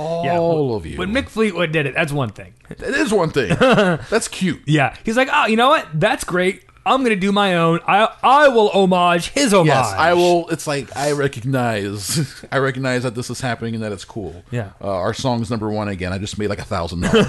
exactly because some dude was drinking cranberry juice Yeah. on a skateboard. It's like Phil Collins. He got a check for twelve grand like this year. It's like what? Oh yeah, some teenagers were talking about uh, uh in the air tonight on YouTube. It's like what? okay, cool. Thank you, TikTok. Uh, teenagers, please talk about cinema recipes. um, yeah, it's they're, the people are corny as fuck, but good for him for selling that costume. Smart guy. He, I saw a video with him, uh, an interview. What was it? Not uh, NBC Nightly, Nightly News, I think. The bit on him, and that's where I saw then uh, Mick Fleetwood like doing his video. That's exactly where that belongs too. Yes. he does his on TikTok. Mick is on like broadcast TV Yeah. news. That's where, that's where that video belongs. Exactly. Uh, nowhere else. Anyway. Is Gabe's email done? You keep you keep pausing. I keep interrupting like a jerk. Yes. we're good. All right, thanks, Gabe. We appreciate it, buddy. We also have a Facebook group. First off, if you're on Facebook, delete your account. It is a hellhole. Um, but if you're not gonna, then join the Cinema Across Pizza Facebook group because we're pretty cool there. It's chill. We're having a good time, and we talk about movies, and entertainment, and the show. And uh, I put up a question or comment post every week that people can use, just like this. Carmela asks, What up, Carmella? In the past, this has nothing to do with you, Chris. In Oh, the okay. past, a long time ago, I'm gonna take a break. does Bad Boy Drew prefer LSD or MDMA Oh, oh, or both okay. You know what? or neither? Hashtag Chris Crespo is a square. So I guess uh, the next thirty minutes or so it's just gonna be- it's gonna be the Drew show. If you're when I ask him about I'll his be nice and concise. hallucinogen experience. Yeah, yeah. Goodness I mean, I don't. I don't. I mean, it all. de- Drew, can you describe your life between the ages of 16 It all and depends. 24? Uh, for me personally, uh, L- LSD is fantastic. Yeah, it's a pretty hardcore hallucinogen. It always takes you where you want to go. Um, Does it? Sometimes it takes to where you don't want to go. yeah, e- either way, you're still there. Either- Either way, it's Either way, taking you you're there, and you got to fucking deal with it. It's that's just like a fucking roller coaster, dude. You, I'll take you, there. you, you. LSD is just like a roller coaster. You buy the ticket, you strap in, and then you're on. You're Right, buy the ticket, take the right. Buy the ticket, take the right. you, you are on the ride until the ride ends. Sure. And It's not up to you when, the, ride when the ride ends. Yes, it's up to the right operator. Exactly. Uh-huh. And he's on LSD too. exactly. You know what I'm talking about. You can't trust him. He's fucking tripping hard. He's trolling right now. Uh, and uh, MDMA, personally, and this is me personally, It's pers- this is personal. personally, personal. not a fan of the pure MDMA, more a fan of the garbage bathtub He- he- ecstasy that came around in the late 90s. That's how you know Drew's a '90s guy. Ah, I, I- I like that bathtub ecstasy. I, I, I like the Yeah. mixture of all the weird fun. I, I want a little bit of heroin and Mm-hmm. some mescaline and maybe some uh, m- maybe some speed mixed in with my MDMA. Yes. Look, I want. I want all the drugs. I want the uppers mixed with the lowers to confuse my mind and my body Yes, into ecstasy. exactly. Oh, that's why they call it that. Yes, and doing them together is a lot of fun too. That's That's a whole different experience. that's trolling. Yeah. yeah, Mm-hmm. yeah. The original trolling. Yes, not the internet garbage that's going on now. Yeah, sure. Han, uh, what the Grimm's brothers, they were they were tripping, rolling all the time, right in their career. Where do you think those stories came from? You think trolls just existed? They're drug hallucinations. Uh, one time, One time, I, I drank so much Nyquil. do you, you robo tripped? was is Nyquil no Robitussin, right? yeah, Tussin. It- it's the same thing. but It- it's the, the it- Walmart shit. Though. Yeah, it's the it's the DXM in there. It's the cough suppressant that makes you hallucinate. the, the, the his name's DMX. DXM, like I said. Gabe also got at us. What up, Gabe? He says, I emailed the show, so read my email, then read this. Oh, okay. Or you've already read my email and now you're reading this. Yeah. Either way, reading is paramount. Wink eye emoji. It, he actually spelled out wink eye emoji. Wink It- eye it was- emoji? it- it- he actually spelled it out. Oh, true. Uh, The words. Um, sunglasses, smile emoji, uh, peace sign emoji. Right back at you, buddy. And then he did the actual emoji. So he wrote it out. Oh, then he did And the actual one? Yeah, see? Oh. See, he wrote it out. He and- wrote it and then he did it. Mm-hmm. yeah. Um, well, we appreciate it, Gabe. Thank you so much. And that's it for comments and questions and emails. We will now move on to the news portion of the show. We have, oh, look at that. About 20 minutes and 20 stories. Minute a story. Uh, some of them will be quicker stories like this Greenland, the Gerard Butler uh, meteors are coming to kill us movie got moved to paid VOD. So, Perfect. sort of perfect. I mean, it's where it belongs. It it is sort of where it belongs. Nineteen ninety nine is a lot of money for a forty eight hour rental, so you I just won't be renting gotta it. you gotta wait for it to eventually hit Hulu Or Prime. Actually, no, excuse me. I actually have the answer here. In twenty twenty one, it's going to HBO Max. There we go. So I'll watch it on HBO Max. HBO paid apparently twenty to thirty million dollars just for the streaming window, just for that. So does we ha- do we have a price here for what they? It was STX, and sometimes they report how much they actually sell the movies for to studios. It's interesting uh, to see how much some of them make because that's it. It's like if they sell the movie for 125 million, then that's it. It's a 125 million dollar grossing movie. It's not going to make any more money from it at that point. It's it's out of their hands. Uh, this one didn't have that information there. Greenland does look like. Um, like in the '90s, there was a theatrical movie. Even now, I mean, But na- technically, but it's now a, it's a streamer. technically it's a theatrical release because they still release all these garbage Gerard Butler movies. That- that's true, and um, He's got his niche. And also, I wouldn't be surprised if it still plays. Well, well, though I think it is going straight to VOD because Universal has a deal now where some of their movies be in, in AMC, and then like two weeks later they're going to be Yeah. Either way, I don't care. um, Sylvester Stallone. S- uh, speaking of Trump supporters, were, were we speaking of Trump supporters? No, Mm, I don't think so. Hey, absolutely. Hey, thank you, Mr. President. he loves a president. He got one of his boxer buddies off of. Uh, he paroled him. Good for him. All these rich people, all these rich celebrities are getting their friends and and and calls to celebrities, ce- ce- ce- celebrities, whatever, um, out of prison. So then they're like, "No, this guy's great. He, he helped two people." He is working on this movie that he's uh, been promoting pr- pretty relentlessly lately. I think he's, um, I think he feels very positive about it, and he doesn't always do this. Like escape plan movies, he doesn't always promote them this hard.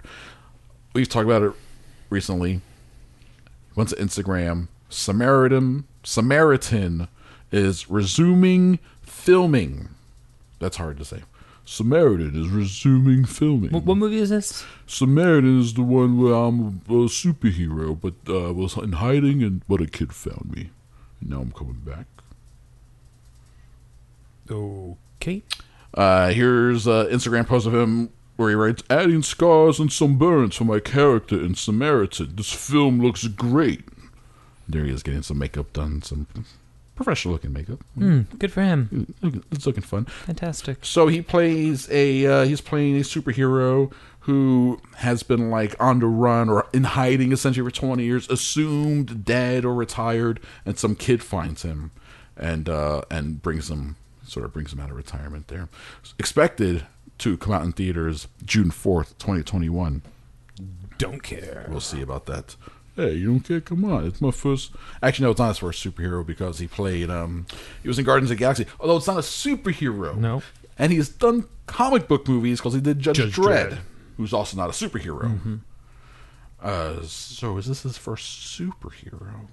Doesn't matter. I'm just curious. I'm always curious when these big iconic actors do eventually turn to some sort of genre that they don't normally do, especially when it's like later in life. I mean, this guy is what he's like 104 years old, and now he's he's like, look at me, I'm a punchy guy. Well, hey, I mean, in, in other Sylvester Stallone news, Rambo is a downloadable character in the new Mortal Kombat game.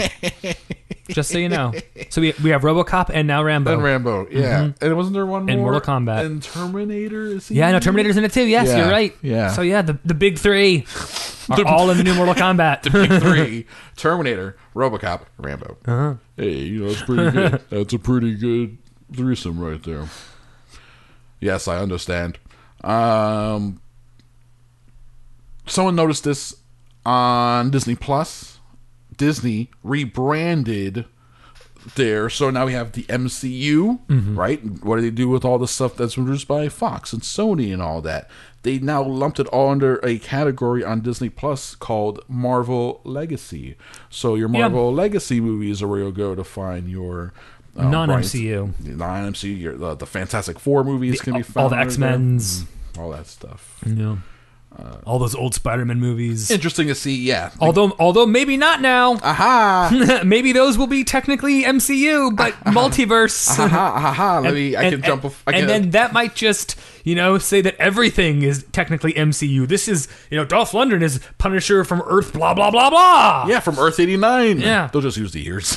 which is fine. G- d- So, so d- does that does that mean we can get a can we can we get Punisher All Stars, where all the Punishers come together Ooh, that'd be fun. for a movie? That'd be Well, fun. I'm We, tr- we, we can get Dolph Lundgren, we can get Thomas Jane, we can get uh, what's his face.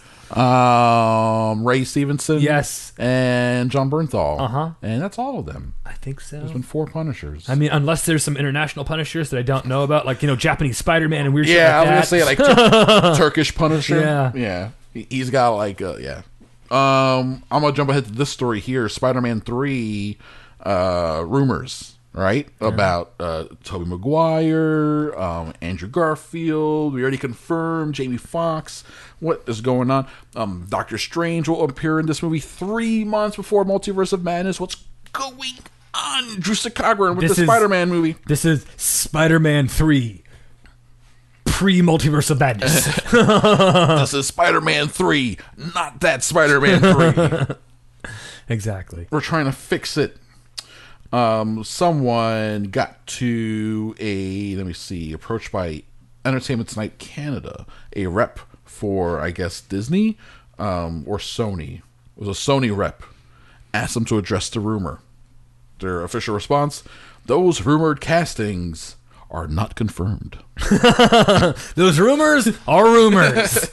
okay. Okay, uh, but you- you're not saying they're not accurate. No, we're not. They ne- never said no. No. It gave a very Yeah. Mm-hmm. vague response there. So yeah, I Yeah. expect a lot of crazy shenanigans with the Spider-Man movie coming out. I wonder if they feel emboldened a bit by Spider-Verse. I'm sure they do. Like, which oh is yeah, which people is are willing to track a lot of uh, yeah, Yeah. Uh-huh. right weirdness. Yeah. and they're making Spider-Verse two at the moment. I mean, as long as I can get more John Mulaney as Spider Ham, I'm a happy dude. Mm-hmm. no, that's coming in Spider-Verse two for sure. Yeah, Hell, I want a Netflix fucking 30 minute seasonal. Just Peter Porker is Spider Ham, starring John Mulaney. doing some investigative reporting. Yes, we can go. All you have to go go. There was in I'm not, I think in the seventies.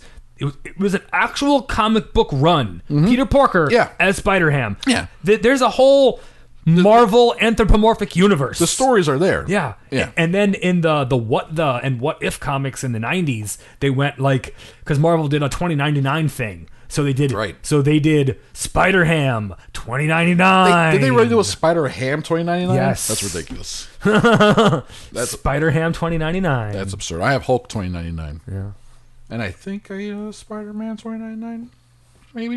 Um, Ewan McGregor on the Grant Grant Grant Grant Norton Graham Norton Graham Norton on the Graham Norton show.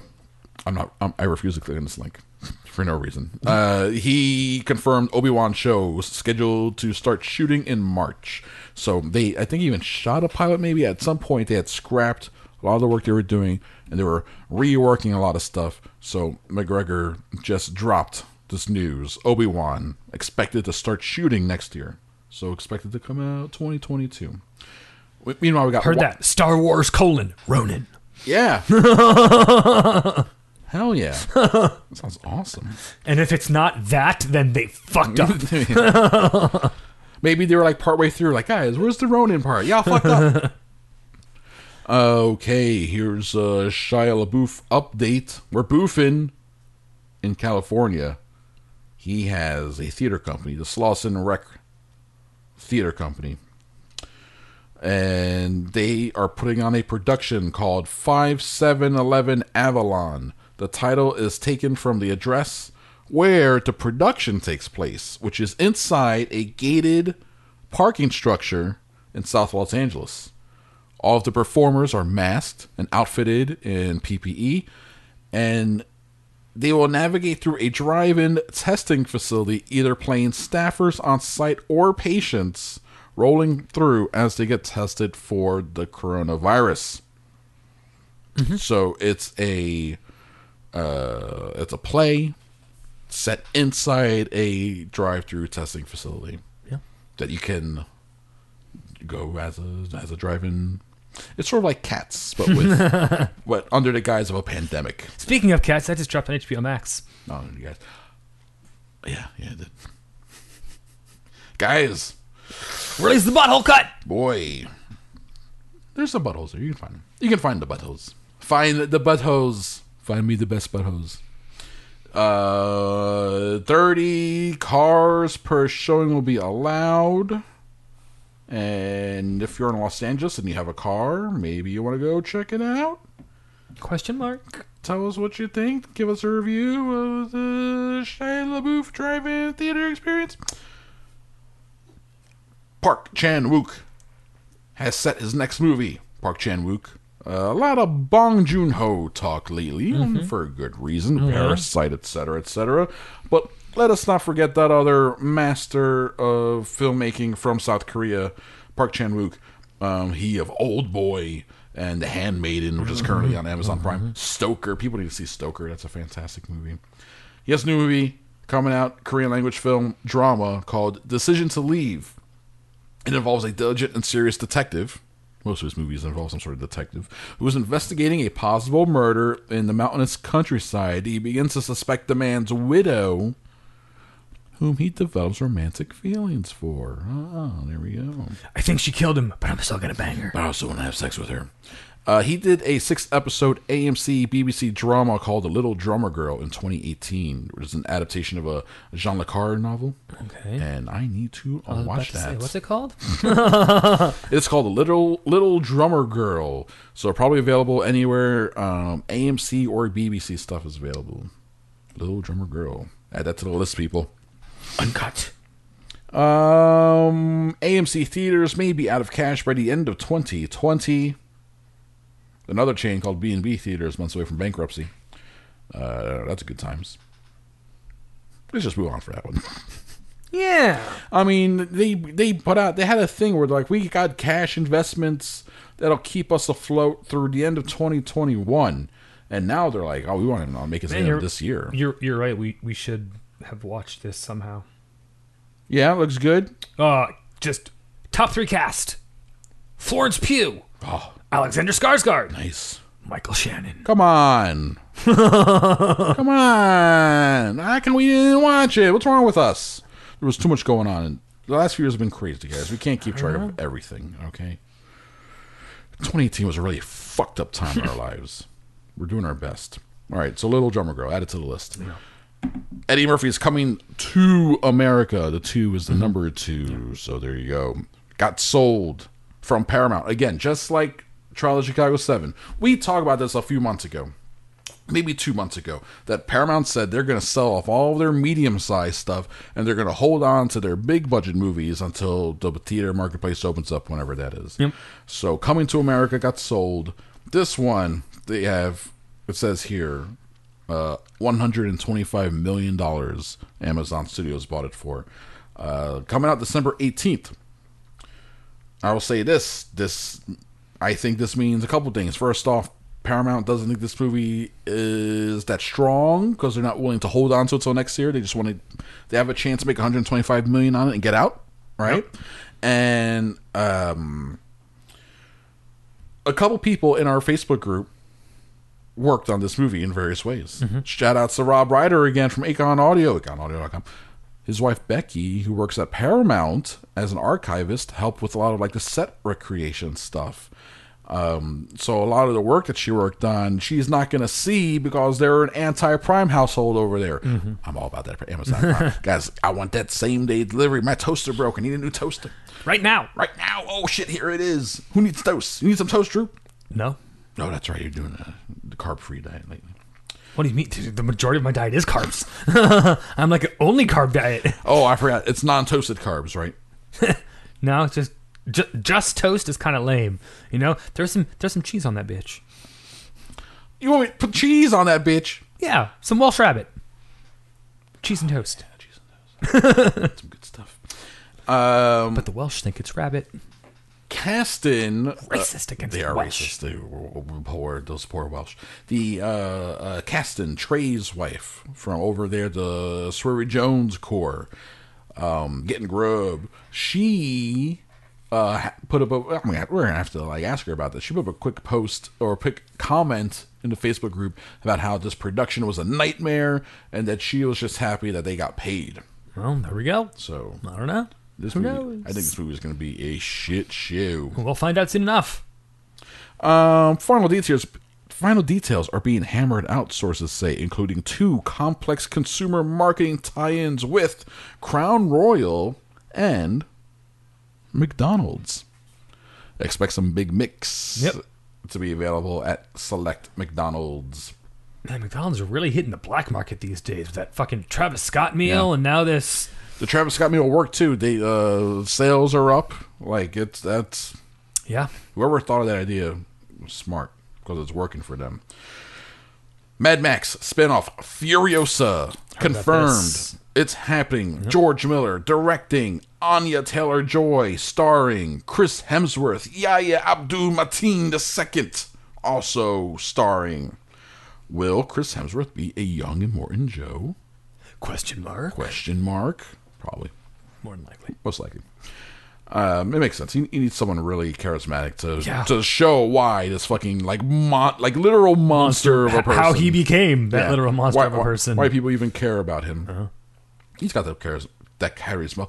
Plus, uh, Australian. Hello. I was about to say. actual Australian. The movie. I mean, I, and I'm sure the ladies will love it. He'll probably be shirtless for the majority of Oh it. my God! It's like, ladies, I'm shirtless. look at my torso, ladies. How long it is, long and live. I have extra abs. I got, I got extra abs that came in the mail. Thanks, Prime. I appreciate it.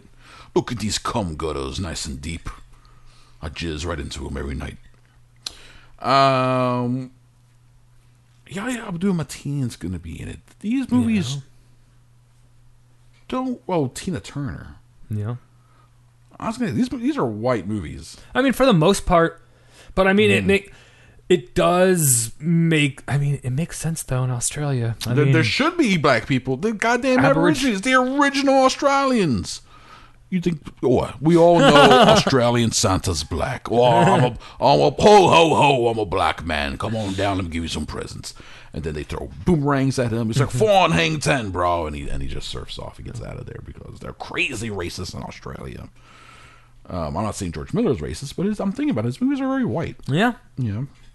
Um. So Yahya Abdul Mateen. I wonder what what he'll be playing in it. But it's. Uh, I mean, it's gonna be fun watching him being in weird fucking Mad Max garb. Yeah. I'm sure. I'm sure he's gonna look bonkers. yeah. No, he, he'll physically uh, like he'll fit in great.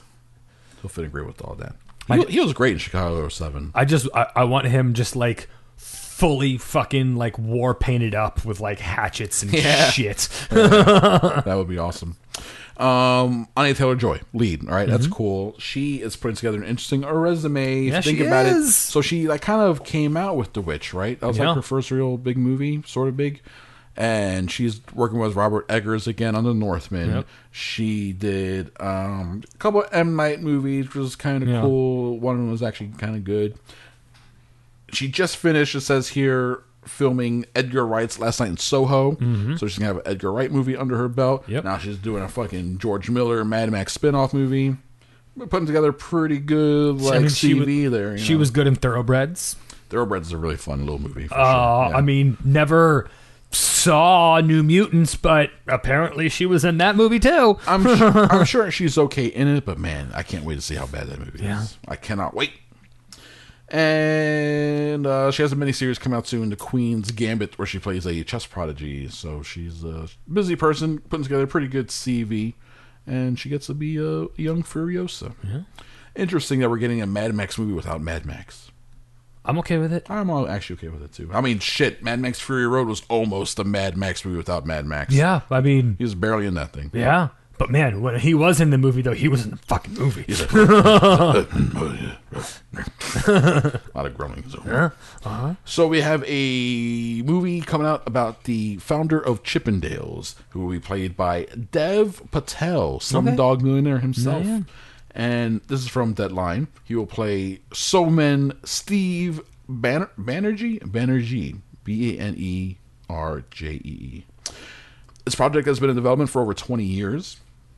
It's coming from the director of I Tanya, and where is uh, it's about how let me see. He made an investment living in L.A. He made an investment purchasing the struggling nightclub Destiny Two, revitalized the business by first starting female-only mud wrestling and then employing the country's first male stripper troupe. This was the birth of Chippendales. Yeah. I mean, w- w- without Chippendales, there would be no Magic Mike. So No, that's true. Um, history spoilers. Banerjee ended up having a habit of trying to hire hitmen to take out potential competition threats that created one or two issues in the development of the company. He ended up pleading guilty to arson, racketeering, and murder for hire. Sentenced to prison for 26 years, but committed suicide in 1994. sounds about right. All right, so there we go. That's that's Expected to be released May 28, 2021. We'll see about that. Expected what you were saying? I would say sounds about right. sounds about right. In uh, you know, the vice industry. Yeah, the tough industry to work in, guys. You know, Selling sex is dangerous. It can be, especially when it's uh, marginalized, criminalized, looked down upon. Gal Gadot story about how um, her pay went up dramatically from Wonder Woman to Wonder Woman eighty four, right? And someone at L magazine put a post on their website about how it was ridiculous that she got paid so little for Wonder Woman, but Henry Cavill got paid so much for Man of Steel. So other people had to put out other articles to be like, that's incorrect. Henry Cavill did not make that much money. It's this whole Thing. fucking thing. But just I I have I got the details here. Drusy Cogburn, all this stuff is just normal business as usual. There's no story here. I love railing against liberal Hollywood. They're a bunch of pedophiles. I love railing against them. There's no story here. Um, in terms of what people want there to be a story for. Gal Gadot made three hundred thousand dollars for Wonder Woman. She got ten mil for Wonder Woman eighty Um, Henry Cavill got three hundred thousand dollars for Man of Steel. Mm-hmm. It's the same company, Warner Brothers DC, and then he got actually there is no Man of Steel two. He's made his money via the Justice League and Yeah. those other movies. Um, so then Simon Affair one to one in terms of quote sequels, but their first movies they got paid the same, and then for further appearances they both got seven figure deals, upper like good seven figure deals. And that's just the way it is. Um, uh, Disney p- and Marvel pays even less. Hemsworth for Thor got Yeah. like one hundred and fifty thousand. Well, no, exactly. And in all reality, he probably got the same for Thor too. Probably. He like he got signed in right away to three pictures. Yeah, yeah. And then Yeah. after the third one, now he's like, "Listen, motherfuckers," and everyone's like, "Here, take it. Yeah. You know, you're worth it. You You're pr- worth you it. pr- Five million, seven million, ten million, whatever it The is. thing is, like, it doesn't surprise me that these quote unquote big Hollywood stars only get X amount of money Mm-hmm. for their for, for your first one. the first one because I mean, yeah, you know, if if it's a hit, the studio will make a whole bunch of money on it Yeah. the 1st time. But here's the thing: they're also going to take a lot of that money and put it into the next one that is now a proven seller, and now you can make more money too. Not that they should be scoffing at three hundred thousand dollars for how many months of work? Probably as an actor for a movie like this, I would say tops. Tops. Four months of like real work, four to six months of real work, and then a couple months of the promotional bullshit. That, let's- what some of them they're probably like, I do all that other stuff for free. It's promotional stuff that you're paying me for. Yeah. you know, Exactly. it's not that much work. You're you're getting paid But they- thousands of dollars an hour. I was about to say that even Your pay rate is three hundred ridiculous. three hundred thousand dollars. It may seem like quote unquote nothing. That is a ridiculous sum it's of a, money. It's a ridiculous amount of money. and ten million dollars is even more ridiculous. we can put that into a little more perspective here. Adam Driver for Force Awakens, five hundred thousand. That's a pretty good payday for Yeah. for your first Star Wars. Um, for Rogue One, Felicity Jones, who had an Oscar nomination at that point, um, one million dollar payday. Nice. Goodness gracious! So, uh, gender pay gap, real issue. Yeah. I In mean, Ho- in Hollywood, it- it's also an issue in Hollywood, but for some of these, it, It is, For but some of it's- these leads, it's not. about to say, but s- yeah, even st- with that gender pay gap, they're still getting paid ridiculous amounts Well, of money. yeah, when you're at that level, they're getting paid ridiculous amounts. But I think I think your Gal Gadot's, I think your leads are getting paid what they're worth. Um, but there's also stories all the time of like other movies where not the lead, but like the next actor on the list who is an actress that gets paid way less, and then the actor is like, you know, I'll give her two million of my like twenty million dollars so she can fucking pay her goddamn uh, mortgage. Let her pay her mortgage. Stephen King confirms Outsider season two being worked on. Cool. HBO hasn't confirmed that, but Stephen King just let it loose in a in an interview here. So I just wanted to put that out there. I mean, that's fine. It'll probably be, you know, it, it's, it, it's, it would seem that it would be an anthology series, so a whole new story ish with kind with all new characters. I don't want. Do I want all new characters? So I would love if the Bendelson came back. I definitely want more Holly Gibney. And then the way Outsider season one ended. I mean, honestly, not that many characters left alive to go back. No, exactly. exactly. You can you can start this, a creative story happening somewhere, and then they're like, "Oh, I th- we can bring in someone," or they show up like, "W- "We heard you having an El Cuco problem." um, speaking of coming back, Showtime announced Dexter reboot with Michael C. Hall returning for a ten episode limited series. Heard about that. I'm sure the Dexter fanatics are loving it. The Dexter fanatics like uh, Simon Time are really into it, and then even some Dexter skeptics who like the way the show started, not a fan of how it ended. Maybe they're seeing it as like, oh, this could be like a sort of fixing or a r- another stab at trying to end this thing in a cool way. It could be their Deadwood movie. It could be the Deadwood movie. The Deadwood movie was a nice little wrap up. It wasn't so much a movie as it was like just an extended episode. Yeah. And it, and it could be that sort of thing, but actually done as a series properly. They should just gave Deadwood a new season. I mean, yeah, but- if that is if Well, I mean, if if we because I enjoyed that movie, but it is I mean, for they- sure for it- fans. in in all reality, what they should do is just axe the last season and reshoot the last two seasons. of, uh-huh. of, of Deadwood, we're talking about Deadwood. Yeah, that's what should have happened. They, they shouldn't have crunched him to end season five the way he did. Yeah. So there could have been a proper season five and six. It's like I want to put it in telephone 'Cause poles. season six would have been insane. It was gonna be so good. Uh, let me see. Chippendale, Gal Gadot, Stephen King, Dexter. I know what you did last summer series coming to Amazon. So remember that run of '90s like uh, quote teenage Horror uh, movies, yeah. horror movies, usually slasher. And it got it, it got so bad that it got lampooned, and then the lampoons got lampooned. Yeah, and, and then they fucked out their own genre Yeah. like that. Well, now it's time for it to come back as a TV Okay. series. Uh, funny how I mean, I guess it's been twenty years. It has been 20 years. It's time for it to come back around. All these people are now in their 50s, uh, 40s and 50s, and they're in charge. Like, let's reboot our own shit.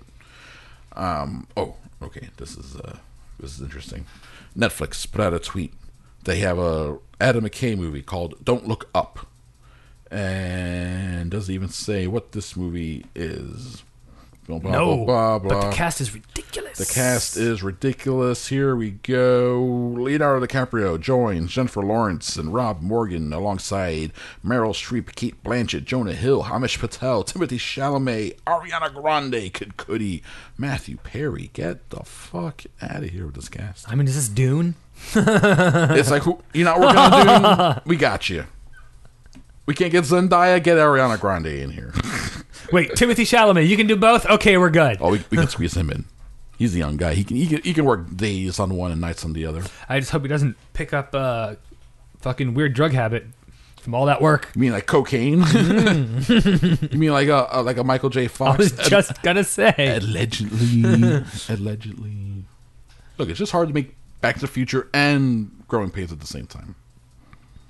Those are twenty-hour workdays. Uh, Ridley Scott's a direct Napoleon film starring Joaquin Phoenix. Saw that. Um, We have an update on Roland Emmerich's Moonfall. Josh Gad out. Stanley Tucci in. Okay, I, I, lo- I love the Tooch. The Tooch is good. The Tooch is loose. Uh, this movie's been in development now since 2016, and it's about a mysterious force that knocks the moon out of its orbit, and we have weeks before it crashes into Earth to fix it. Um, Tooch is in, and who else was in it? Uh, I think another actor. I actually don't think I know who the other actor is. Just some guy. Just some guy. Cool. So that's new. The newest Roland Emmerich being worked on. A couple stories left here. Man, I wonder how many millions of billions of people were going to die in this movie. I'm put it right at three million. Okay. Pretty low number when you think That about is, it. pretty when- low. yeah. number. When it comes to a real Nemrick flick, that's actually quite low. about the moon coming off its orbit. I'm going, Only three million people die, really? I'm going optimistic. Three million. I was going to It's- say, it's a- I'd, I'd say closer to a billion. oh wow, that's dude, that's a big portion. Like, of the I'm pretty sure an population. entire continent's worth of people are just going to be wiped off the face of the earth that'd in be, this movie. That'd be bad. Which continent? Don't say Africa. No. Okay. Act- I, was- I was I was thinking tidal, you know, because the move the, the moon has to do with the rising and lowering of the tides. So I was thinking probably the majority of Asia, and and- Australia. and, and the Pacific Islands more Well, than likely. Ho ho ho! Guys, there are- can't save there- you this Christmas. And there are a lot of people crammed into that area. So There are a lot. Oh, yeah, okay, okay. All right, we'll go with your estimates.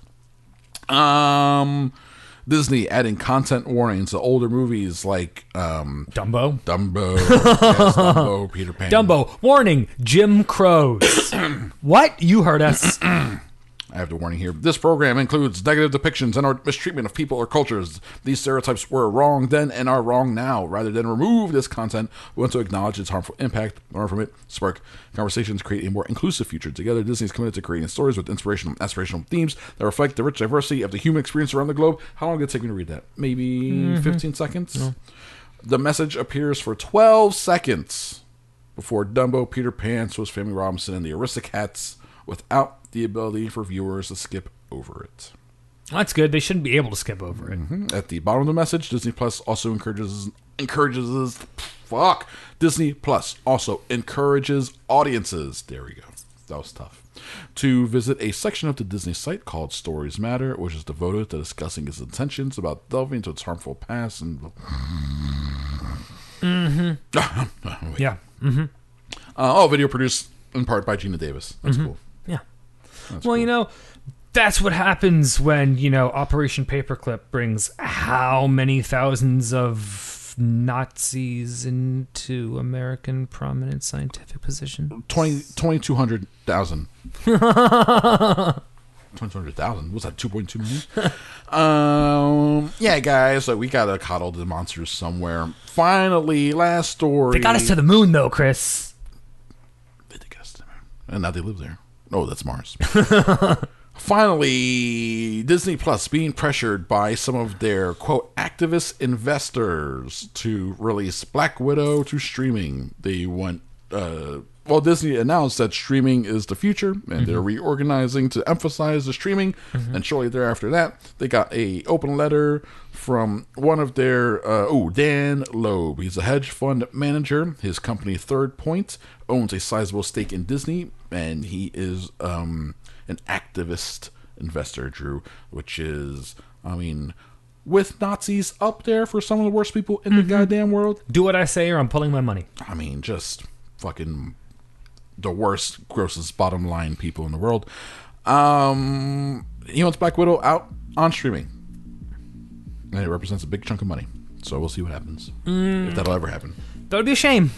It'll be a shame. I, uh, I saw the news trailer for Black Widow in front of Akira, I think, and I was like, "This looks fine. Looks like a fun, action-filled movie. It had a more Florence Pugh in it, and more of like the family, the harbor, and Rachel Mm-hmm. Weisz and all that. I was like, this looks enjoyable. I want to see this movie. Um, I, it's big enough that I want to see it in the theater. Yeah. And if I gotta wait till next summer, I guess I'll wait till next summer. I'm not clamoring for like I it mean, was Tenet or Dune or something. I just so. want to see if Rachel Weisz has those fucking fighting chops. I'm sure she does in close-ups, and they'll probably have a little bit of shaky camera, and then, then they'll cut to a stunt woman, and, and you're just like, why am I even? I'll just watch a Thai movie if I want some chops. Um, You okay. mean you mean you mean like chocolate? It- which is available now on Amazon Prime, I think. so people check that. Tiny that movie. Asian autistic girl whoops the shit out of everyone. That lady's got to be like she's got to be like 21, 22 now. She's I won- gotta be. I wonder if she's done other movies. I don't know. But Uh, that, that, that that movie was amazing. That movie's a lot of fun. Chocolate on Amazon Prime. Check it out. Streamline Mortgage Solutions. We appreciate you guys for sponsoring us. Trusa Cogburn, thank you, sir. You're welcome. And you are welcome, listeners, for this week's show. We'll be back next week with 407. Oh, thank heaven. Peace out.